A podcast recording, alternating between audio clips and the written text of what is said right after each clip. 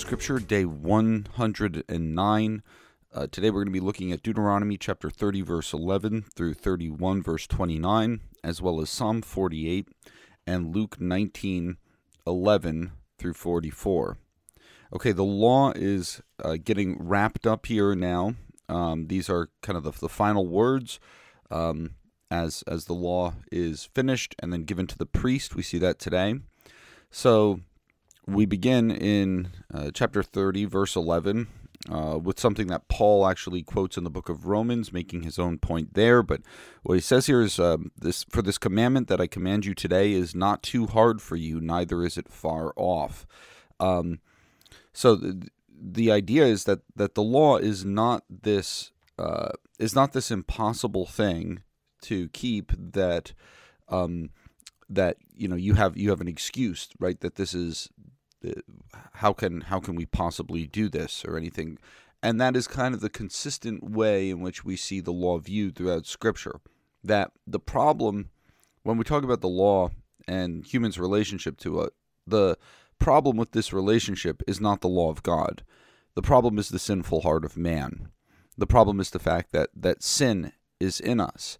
And so when we look at the universal sinfulness of humankind um, the the the issue is not that it is impossible to live a life that is pleasing to God. The issue is that that we are culpable for our sin, and um, so it's important to keep that in mind when we when we think of this. When we think of like what the law can and cannot do, the law cannot save us. The law cannot make us righteous before God. No one is righteous because uh, by by keeping the law but it's not because God has given us these commands that are impossible. The problem is that we, in our sinful hearts, have turned away from Him. Um, and I think it's important to keep that distinction. Very important to keep that distinction when we're thinking about things such as, uh, such as grace and forgiveness and and all of that. That that we are the ones who are responsible for the fracturing of this relationship. So I set before you today, uh, Moses says, death and evil life and good, which are you going to choose? Uh, if you obey, and we've heard a lot of language like this in Deuteronomy, right? Uh, if you if you obey, then you will live and multiply, and Yahweh your God will bless you in the land that you're entering to take possession of it. Um, but if your heart turns away and you will not hear and are drawn away to worship f- false gods, and then you have kind of the, the I think the distinctive thing about today's reading, um, heaven and earth I call to witness against you. So the idea of a witness against the people, uh, be, meaning that, that there's a there's more than a hint in this morning's passage um, that that God knows and uh, Moses knows as well that these people, um, even though they are distinct from their parents' generation, um, are going to to turn away and and even if it's not going to be a massive problem during this generation and the generations to come, it definitely will be.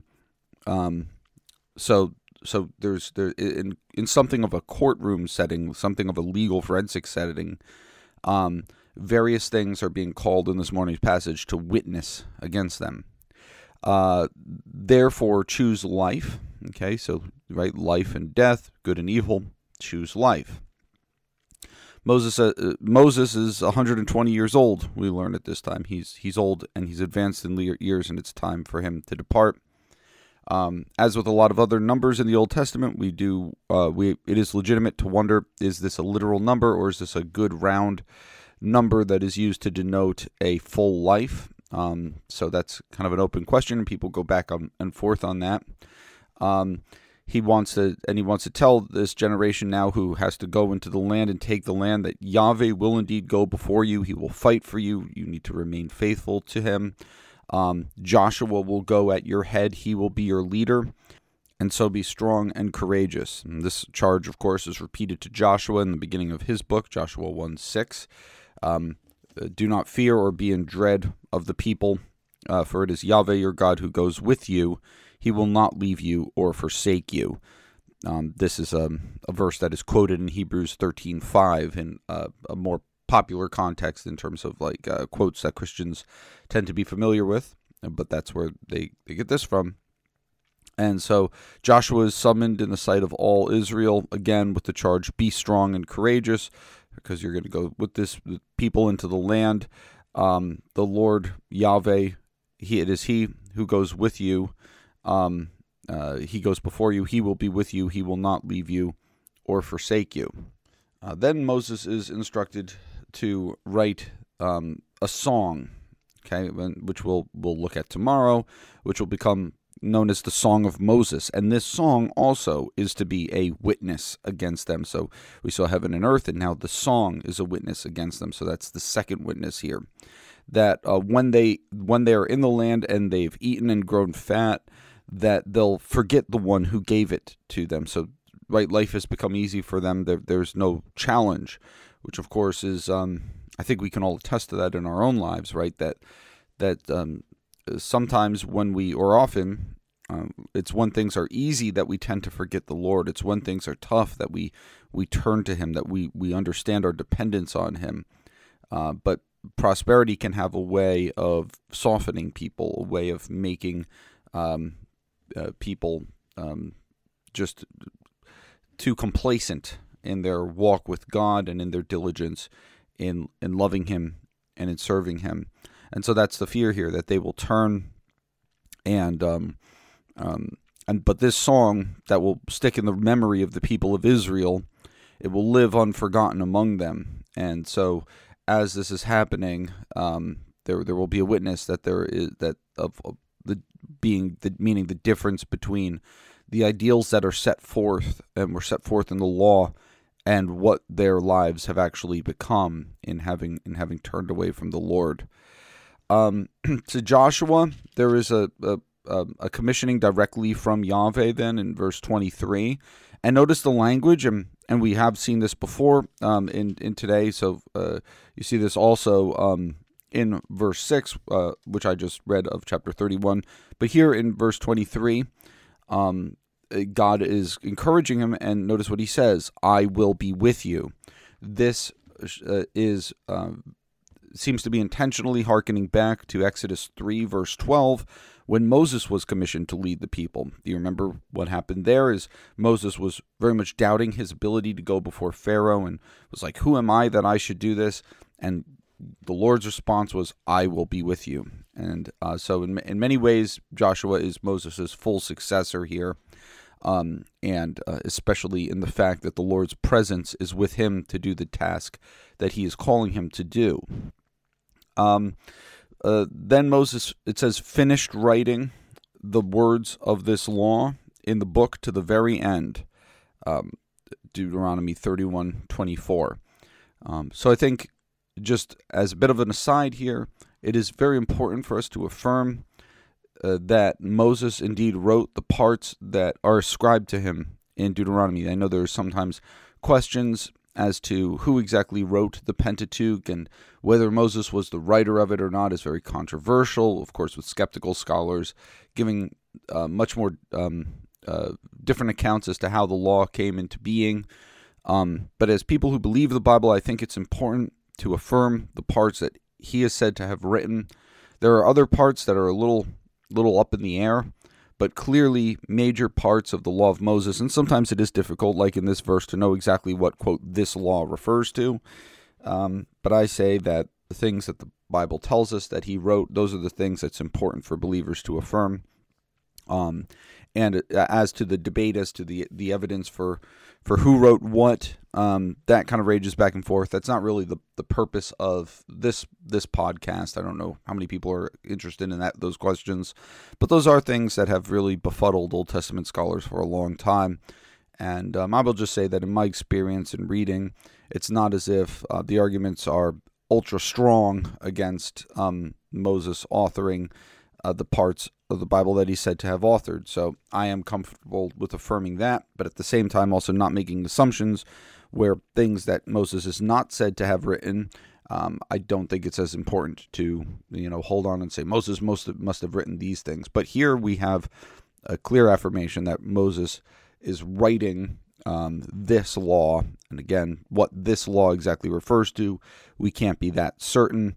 Um, there, um, but at least you know it, it's probably uh, the thing that the thing that's uh, uh, that's being referred to here, I think, is most likely to be the the legislation in Deuteronomy that we've seen, um, as opposed to say the entire Torah, the entire Pentateuch, Genesis, Exodus, Leviticus, Numbers, and Deuteronomy. Um, there's no indication in the Old Testament that that's how the word Torah is used to refer to that five collection, for that that collection of five books. Um, but um, it's also possible that the legislation does include the other legal portions that had been given, um, uh, you know, throughout throughout the Pentateuch. Uh, so but at any rate, he finishes writing the words and then is instructed to give the book to the priests, who are to place it beside the Ark of the Covenant, of course, in the Holy of Holies, that it may be there for a witness against you as well. So now we have three witnesses. And um, uh, I, I, don't think it's unreasonable to think back to a passage like uh, Deuteronomy 17:6, where in the court of law it is required, as you probably recall, I think we've talked about this several times, that nobody is to be put to death on the testimony of only one witness, but you are to have two and uh, uh, preferably three witnesses who are able to testify as to someone's guilt with something that severe and with consequences so dire. And um, of course, we've seen what the curse is of the transgression of the law or continual transgression of the law, the curses that will be brought certainly involves uh, death. Certainly involves, I mean, right? Like the even today, I, I set before you uh, life and death. Um, and so here we have three witnesses witnessing against the people in the future years and when, when they're going to be uh, rebelling against the Lord. Um, and so the the the priests are instructed then to assemble the elders, the officers of Israel, um, that um, that I may speak to them, uh, for I know that you will act corruptly in the days to come. Uh, evil will befall you because you will do evil, and that's where uh, this is left. Um, oh, the other thing that I just wanted to mention that uh, that, that, that is established um, uh, in verses 11, 12, so kind of backing up a little bit here, is uh, the law is indeed given to the priests, right? Um, and the uh, the the eh, the priests are every seventh year at the feast of booths are to read the entire law before all Israel. So to keep the, the, the memory of what the Lord requires of them alive. That's not to say this is the only exposure that the people should have to the law. They've also got Levites, they've got priests, right? Not everybody is literate. It's not like everybody has a copy of it and just reads it in their quiet time. Um, but the law is is to be uh, put placed before the people. And here you have an assembly that's envisioned. Again, this is not the only time they would have heard the law, but with pretty much everyone in the land uh, sojourners, children, um, husbands, wives, everyone is to go uh, during the Feast of Booths every seven years and hear the, the, the law in its entirety. Okay, that's it for Deuteronomy today. Let's take a look at Psalm 48. This, once again, is another one of these Psalms of Korah.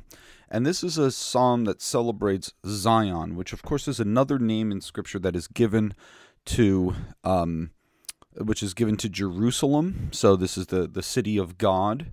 And um, often Zion is a term that is given uh, in, in, celebratory contexts or in contexts that speak of the prophetic kind of idealized hope of what the, the city of God is to be. And here, this psalm kind of um, uh, exemplifies that.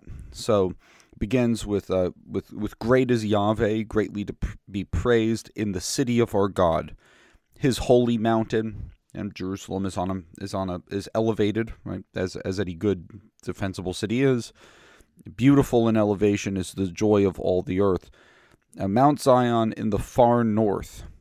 Now, that's a weird thing to say because Jerusalem, if you look at a map, is not by any stretch of the imagination in the north. One might say, well, if we're only talking about the southern kingdom of Judah, uh, that their territory is is obviously southern. So we're talking about in this in the north of Judah. It's probably more than that. We're told this is in the far north, um, Yarkate Zaphon, the the far reaches of the north. Um, so how do we how do we square this? Well, probably what's going on here is when you look at um, the mythology that surrounded the gods of of Canaan, frankly. So um, this would be um, uh, Baal and uh, in particular the god El. Those gods were traditionally celebrated, and especially El, as living on a mountain called Mount Zaphon, and Zaphon is the Hebrew word for north.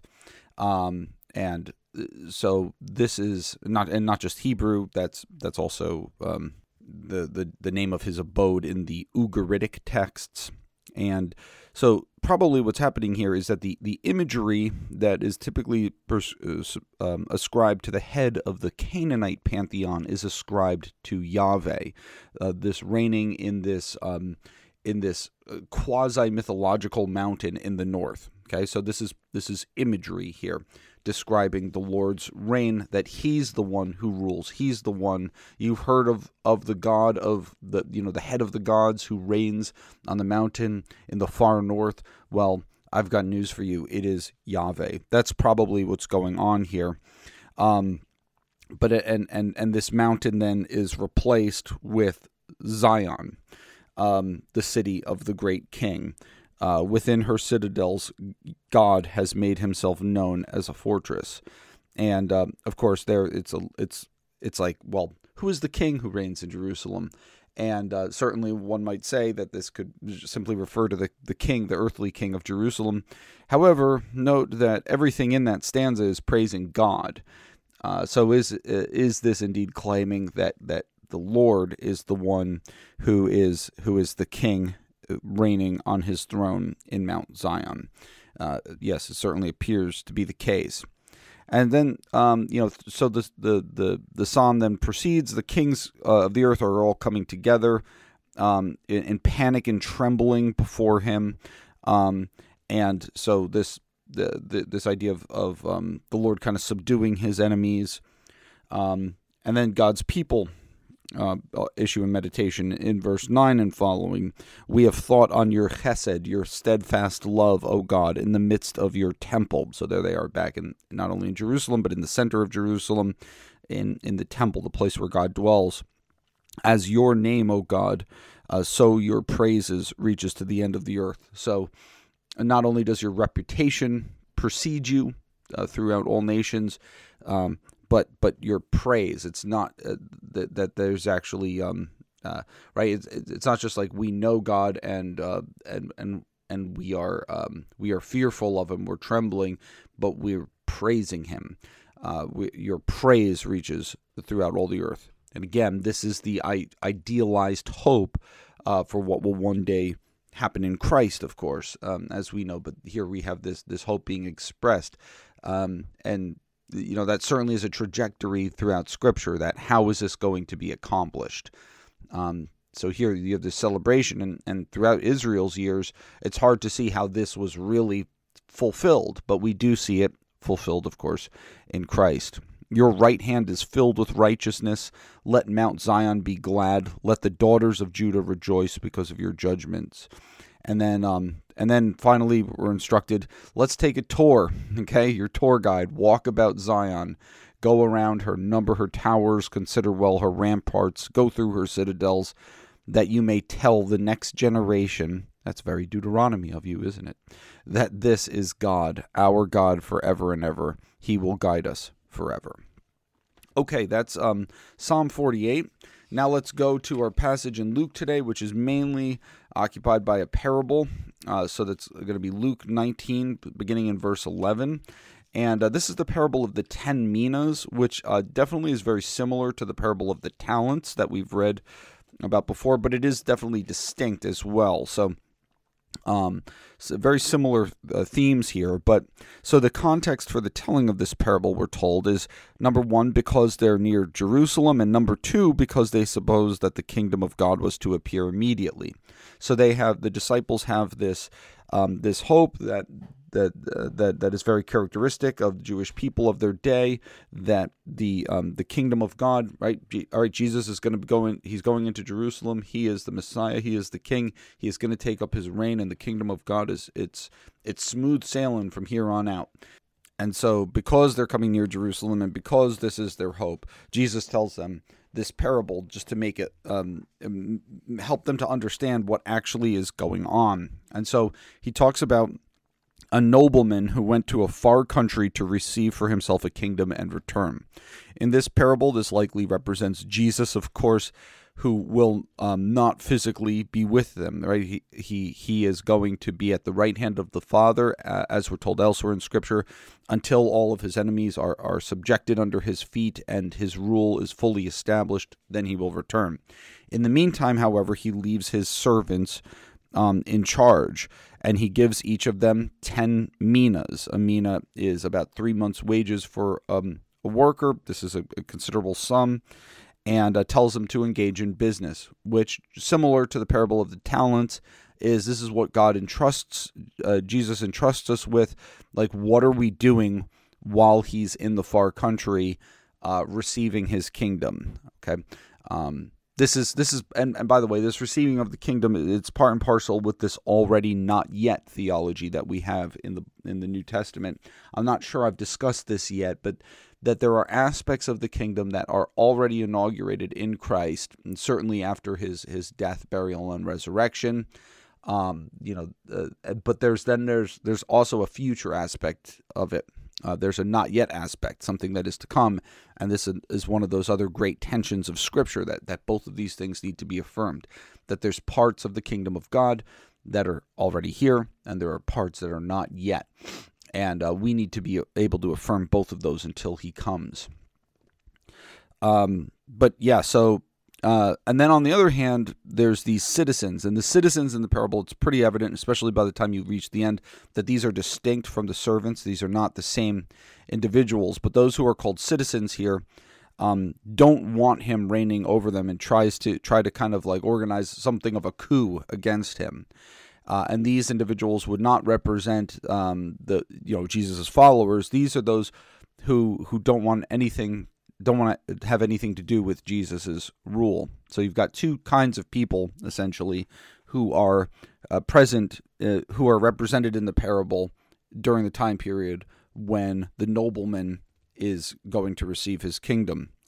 Um, when he comes back, he goes to the servants, and the first one, who has 10 minas, and he doesn't go through all of the servants, there's 10 of them, right? But he goes through three of them. And the first one uh, has 10 minas, and he's done well. He's earned 10 minas more, and um, and he is given 10 cities. This is the this is um, in line with Jesus' teaching. Um, to, to him who has more will be given um, he who is faithful over little will be will be entrusted over much, and so you do have uh, the idea of rewards um, being given in accordance with with um, how we have done with what the Lord has given to us, and um, th- it's interesting. they're given cities.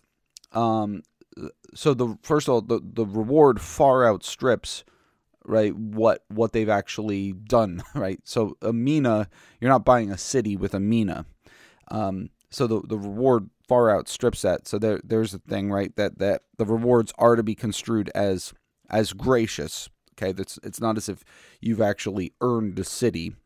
Um, and it's un, it's a little unclear here so you know uh, what um, uh, what we're to make of this this quote unquote cities. There are certainly certainly like in the book of revelation and um, also you know paul will talk about this that those who are in christ will reign with him. So there is a reigning aspect of being in christ um, whether or not that's implied by this parable is a little up for question like do the cities just represent uh, rewards and and we're we're not to overthink it by by um, by kind of you know using this as a proof text for this idea of us reigning with Christ, uh, but it is possible. Um, so it's it's a little unclear as to like what the cities correspond to in quote unquote real life. Um, same with the one who um, earned five minas. He's given five cities, but the one who really doesn't do much, he just he he hasn't earned any. He similar to the guy in the parable of the talent who buried the thing in the field. Um, he hasn't done anything um, for the really for the kingdom um, uh, to to write home about. He's simply hid the mina in a handkerchief because he was afraid of the kind of guy that the master was, um, and um, and his is to be taken away. What he has is to be taken away. Um, but it does not appear that this one, unlike in the parable of the talents, where the one who does nothing with what he is given um, is uh, he's he's the object of actual judgment of of um, being destroyed, right? Being thrown outside um, into utter darkness, right?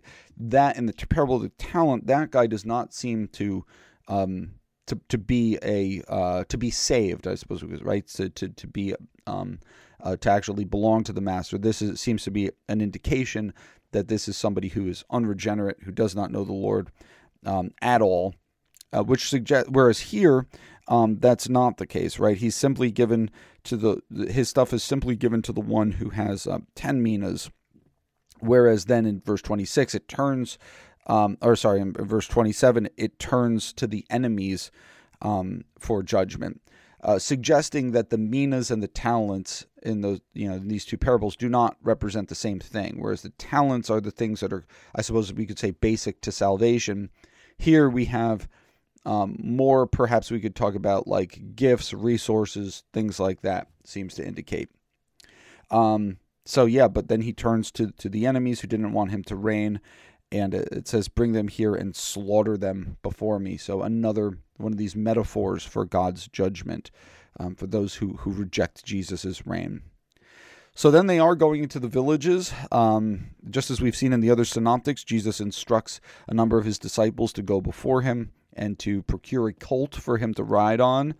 Um, notice that in the synoptic gospels, I don't think I've mentioned this before, in all of them, when they encounter a guy who owns the cult or the donkey, you know, however we're putting these together, um, he's asked like, why, are you, why are you untying, why are you untying this animal? Where are you taking my, my colt? And they say the master has need of it. And the guy's like, okay, fine. Um, this possibly and probably indicates that Jesus has been to Jerusalem before and has followers already in this vicinity. That certainly is what we see in the Gospel of John, when John, because John records several trips to Jerusalem, this one being the last one, of course, um, with uh, numbers of people who are already in and around Jerusalem calling him a Lord who know him. You think, for example, of Martha and Mary and Lazarus. Um, think also of Simon the leper, in whose house um, Mary of Bethany, same Mary, anoints the Lord. Um, so it's it's it seems probable that the, the the person who contributes the donkey, as well as the person who contributes the upper room, are indeed disciples of Jesus, who who are in in and around Jerusalem. So um, so at any rate, they they and, and the they is more than just the twelve, right? It talks about the whole multitude of his disciples. So remember, Jesus has accumulated quite a few people. People are in Jerusalem for the Passover feast and around Jerusalem. So of those, all those whom whom Jesus has made followers out of now are are around him. They're spreading their cloaks on the road, and they're they're they're they're praising him with Psalm one eighteen. Um, Blessed is the King who comes in the name of, of the Lord, right? He's the King. Um, we've seen this theme throughout um, Luke. I don't think I need to belabor it here.